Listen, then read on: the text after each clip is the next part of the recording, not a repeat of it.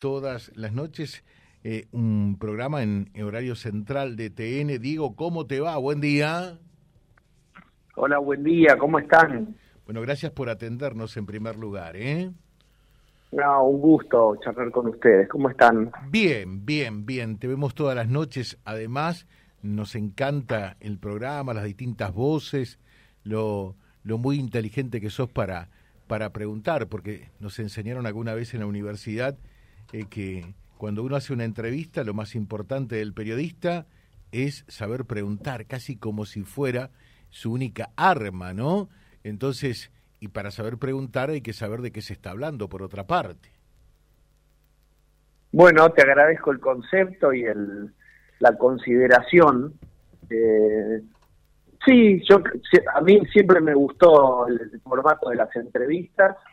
Lo hacía desde que trabajaba en el diario La Nación, entrevistas en formato gráfico, y bueno, realmente es un, género muy placentero. La televisión tiene algunos límites porque vos tenés, no sé, 15, 17, 20 minutos máximo, y bueno, todo tiene que ocurrir ahí. A veces el curso de una conversación normal tomaría más tiempo para grandes definiciones, etcétera, pero bueno, uno se tiene que adaptar y, la entrevista televisiva también tiene sus sus shapes, pero estamos contentos en el programa. eh, lo que por lo visto y lo que comenzaba esa noche tu programa, no estás muy contento con lo que está pasando a nivel país, ¿no? Por supuesto que no. Eh, mira, lo más preocupante es lo siguiente, que uno lo nota en grupos de amigos, en gente que uno lo rodea, uno ya está más grande, es más difícil desarraigarse de Argentina, pero básicamente lo que uno nota es eh, la pérdida del optimismo. Yo pienso que el optimismo es como un impulso vital, es como respirar, como dormir, es una necesidad. Un poco de optimismo es necesario, el poder futurizar. Y lo que uno está viendo, y también relevan las consultoras, las encuestas, es el escepticismo que empieza a dominar. Y es esta idea de que Argentina difícilmente cambie o que estamos ya no condenados al éxito, simplemente condenados. Bueno, yo personalmente trato de luchar todos los días para que no nos tape el escepticismo, porque si no realmente se hace intolerable.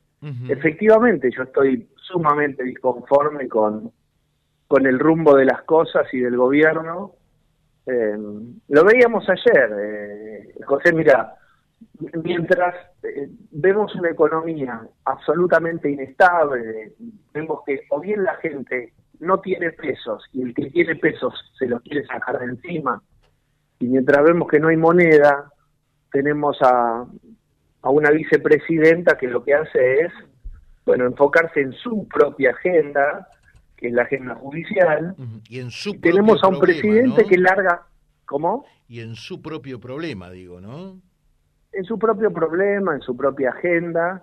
Em, estamos, Argentina está hace muchísimos años tomado del puño de las obsesiones de un espacio político y sobre todo el núcleo duro de un espacio político que está marcando una agenda que nos está haciendo retroceder no es que uno no haya sido crítico de lo que pasó en la gestión de Macri, pero objetivamente cuando termine su gobierno Alberto Fernández, bueno, de los últimos 20 años, los 16 de 20 van a haber sido gobernados por por espacios peronistas kirchneristas, digamos. Solo basta ver los números. De dónde se partió y cuál es la situación social hoy. Eso es lo que a uno le preocupa. y, en sí, ¿qué, ¿qué es lo que más te preocupa, te pregunto? Eh, lo, de Cristina, los ataques a la Corte, la situación económica, la inestabilidad de por allí eh, política, todo un poco, ¿cómo, ¿cómo es todo? A ver. La inestabilidad política te diría que menos, pues me parece que el peronismo va a blindar de alguna forma extraña y no va a dejar que se debilite la institucionalidad porque eh, porque es su tumba eleccionaria del, del 2023, incluso de la provincia de Buenos Aires, que es donde el kirchnerismo se quiere replegar. Te diría que, digamos, Lo, lo más alarmante es que yo no veo que de acá al larguísimo año y medio que queda haya una batería de medidas de estabilización real. Yo no sé, el Batakis, que está pregonando cierto nivel de equilibrio fiscal, ¿cuánto margen va a tener de parte del kirchnerismo? Yo creo que esta tregua va a ser fácil, eh, va a ser eh, precaria y breve. Mi impresión es que rápidamente vamos a ver al kirchnerismo reclamándole alguna alguna cosa más a Batakis, o sea, concretamente le, va, le van a pedir algo de distribución, lo que el Cuervo que siempre dice, tiene que haber más justicia social porque el peronismo es justicia social, independientemente de un contexto que el planteo del Cuervo Larroque de escasez. Argentina, el kirchnerismo por primera vez enfrenta un contexto de escasez y límites. financiar no se puede financiar porque no hay crédito externo. Pero la novedad, la novedad es que el financiamiento vía emisión ya está mostrando agotamiento y es peligrosísimo porque te acerca a una hiperinflación. Los dólares, aún en su máxima expresión que puede limpiar el campo, ya no alcanzan. Es decir, es una situación nueva para el kirchnerismo. El kirchnerismo vino al mundo para distribuir, déjame ser poético, y se choca frente a una realidad nueva, que es, no hay reservas, no hay dólares, no se puede emitir muchísimo más, no hay crédito externo y hay una altísima demanda social eh, que el mismo kirchnerismo generó. Mañana vas a tener marchas de Grabois, de otras organizaciones sociales acá en la ciudad de Buenos Aires, que tienen una pata dentro del gobierno y una pata afuera. Entonces vos tenés una, una situación de tensión creciente.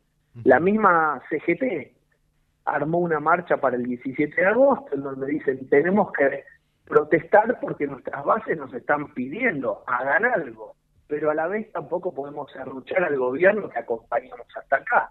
Bueno, es una situación novedosa y de final abierto. Eh, y, cuando decís eh, esto de lo que dice Bataki se va a poder sostener por poco tiempo, porque el kirchnerismo, porque el Frente de Todos es otra cosa, distribucionista, aunque hoy lo único que se puede mm, distribuir, es pobreza, miseria. Eh, la, gran pregunta es, eh, ¿y después de esto qué? ¿Qué es lo que viene, no?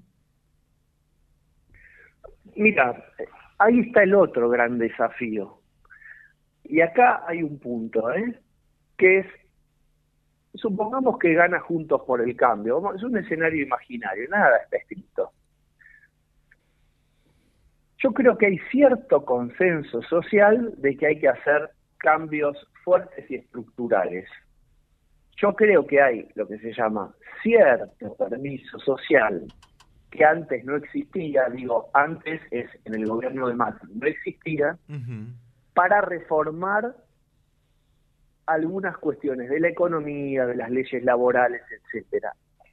Ahora, mi temor es que hay un montón de actores sociales que hoy están en silencio y que el silencio confunde porque pareciera que ese silencio es aval a reformas o que acompañarían o que no resistirían reformas y yo me temo que simplemente están en silencio porque el gobierno al que adhieren está en una situación muy mala y entonces mejor no hablar.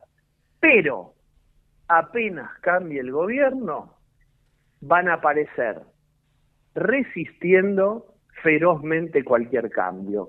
Lo que quiero decirte es que haya cierto permiso social por la decadencia de la economía argentina no significa un cheque en blanco para un hipotético gobierno de Juntos por el Cambio. Y ahí se va a producir una tensión grande y es la necesidad, creo yo, que hay de cambio estructural contra las resistencias corporativas de un montón de sectores que van a replegarse y resistir.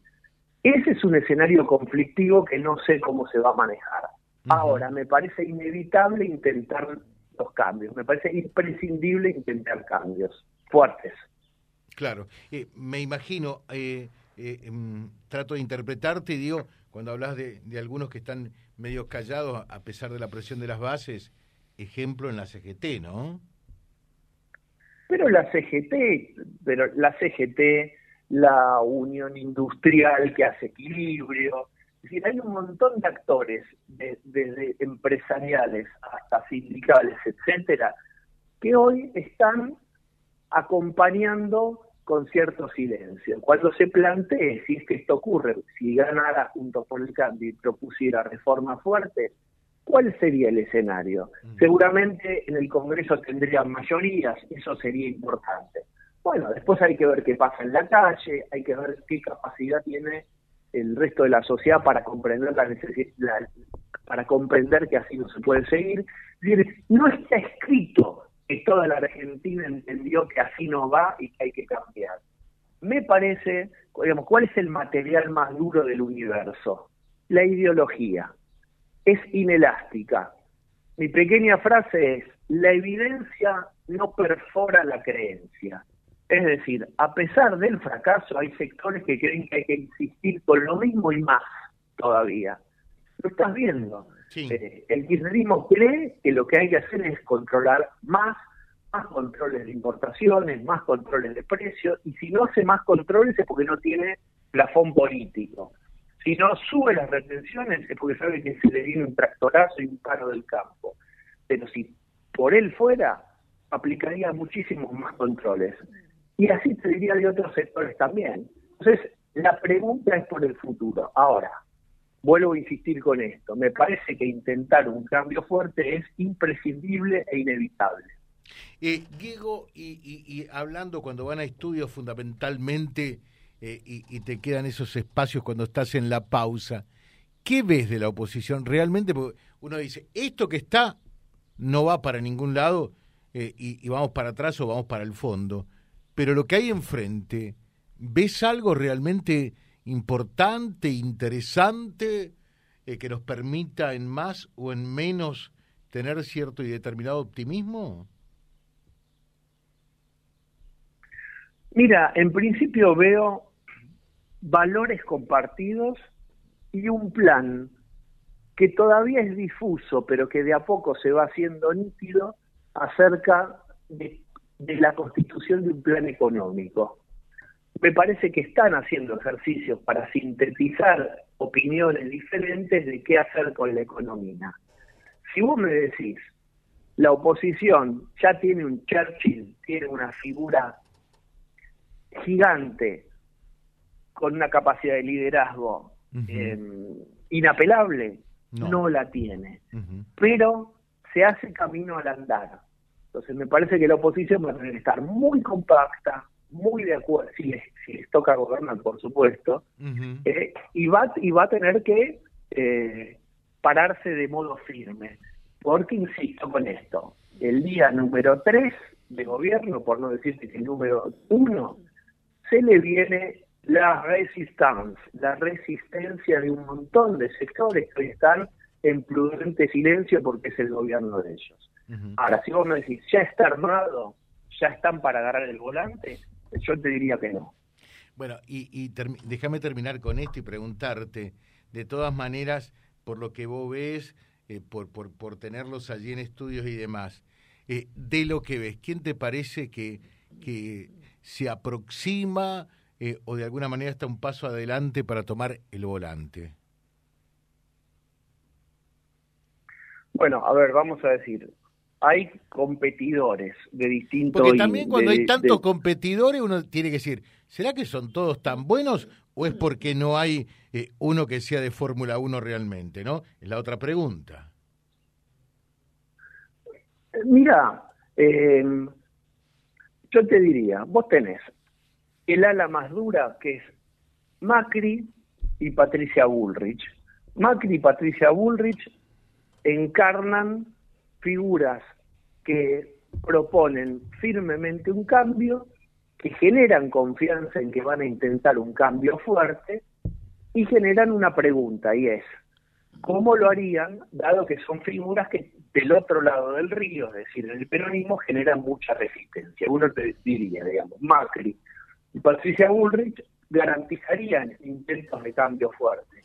Ahora, es muy probable que tengan una resistencia mayor y otros candidatos que son un poco más dialoguistas. Entonces vos ahí tenés que hacer tus cuentas internas y decís, apuesto a estos candidatos que van a ir con toda, pero que van a tener una resistencia enorme, o Argentina necesita otra cosa. Ahí en la otra cosa vos tenés a candidatos como Horacio Rodríguez Larreta, que todo el tiempo tiene que hacer esfuerzos para mostrar nitidez acerca de su convicción de cambio. Si ustedes ven los discursos de, Horacio Rodríguez Larreta, Horacio Rodríguez Larreta alterna entre ser firme, por ejemplo, hoy mismo apoyó al campo, criticó al gobierno, etcétera, pero si vos le seguís los videos que el propio Larreta difunde, todo el tiempo está hablando de diálogo y de consenso. Bueno, digamos, ahí tenés una figura diferente, que vos decir, seguramente va a tener puentes con el peronismo, seguramente tiene túneles subterráneos con un montón de actores, con los cuales podría convivir eh, de un modo más armónico que otras figuras más radicalizadas de Juntos por el Cambio. Ahora, ¿es de tu paladar? ¿Te gusta? ¿Te parece que es continuidad o que es cambio? Eso va este, en el paladar o en el gusto de cada uno de los votantes Juntos por el Cambio. Y después está Gerardo Morales, hay que prestarle mucha atención a una foto que salió ayer o antes de ayer, en donde la reta le, lo felicita por su cumpleaños a Gerardo Morales, atención con eso, que a lo mejor puede ser un, intento de fórmula cruzada, pero con radicalismo, la reta Gerardo Morales, Gerardo Morales tiene una imagen de fortaleza muy fuerte, muy, muy nítida, también por lo que hizo en Jujuy, ahí tenés otra fórmula. Y después tenés incógnita, Facundo Manes, no sabemos Martín Lustó, yo no, lo veo tanto a Lustó en la presidencial, y más en la ciudad, decir, vos tenés un montón de figuras. ¿Cómo eso se va a sintetizar? Lo sabremos pronto. y te pregunto, eh, en, en, este abanico, eh, ley no juega, ¿no? Em, yo sí, yo creo que sí, que mi ley juega, yo no sé si llega a la final. Claro, e, esa es la pregunta. ¿Tiene alguna...? Yo no sé si llega a la final, para mí no llega a la final mi ley, pero ojo que mi ley instaló temas que antes no se podían mencionar en el discurso público. Yo no estoy en todo de acuerdo con los planteos de mi ley, pero yo reconozco en mi ley que con su estilo, que a su forma, a veces brutal, ahora es menos brutal porque entendió, el otro día me lo dijo a mí en el programa, yo no voy a hacer narcocapitalismo si me toca ser presidente. Digo, pero aún con su estilo logró hablar de algo que no es ni muy popular ni muy sexy, que es hablar de el equilibrio fiscal. Cuando, si vos me decías hace dos años, hablar de un programa de televisión de equilibrio fiscal, seguramente todo el mundo, cualquier productor de tele te decía, o de radio, pero eso es aburrido, la gente no entiende, eso no, no eso no, no va a medir rating. Bueno, mi ley consiguió que se hable de equilibrio fiscal y que se instale ese tema. Por supuesto, en un contexto de escasez, en donde sí es necesario hablar de eso, pero llegó a los pibes, llegó a los jóvenes con un montón de planteos abstractos de economía que antes no se podían ni mencionar. No lo podía hacer Macri, porque en esa época tenía mucho miedo de hablar de ajuste, etcétera. Eh, eran temas tabú. Bueno, ley los instaló, los metió con fuerza y, permitió que se hable de eso. Bueno, yo eso creo que es un mérito de, de Javier Milei. Si va a llegar a la final, no, no sé si va a llegar, pero que va, que tiene votos, no tengas la menor duda. Diego Seyman, como siempre, eh, un gusto charlar contigo, un fuerte abrazo, lo mejor, ¿eh? Te agradezco a vos y a toda tu audiencia. Que tengan un lindo día. Muchas gracias. Diego Seyman, eh, periodista, psicólogo, él también conductor de Solo una vuelta más, eh, el programa que conduce en TN, charlando con nosotros y haciéndonos una radiografía eh, de lo que ve desde el punto de vista político en esta Argentina imprevisible. www.vialibre.ar, nuestra página en la web, en Face, Instagram y YouTube. Vía Libre Reconquista. Vía Libre. Más y mejor comunicados.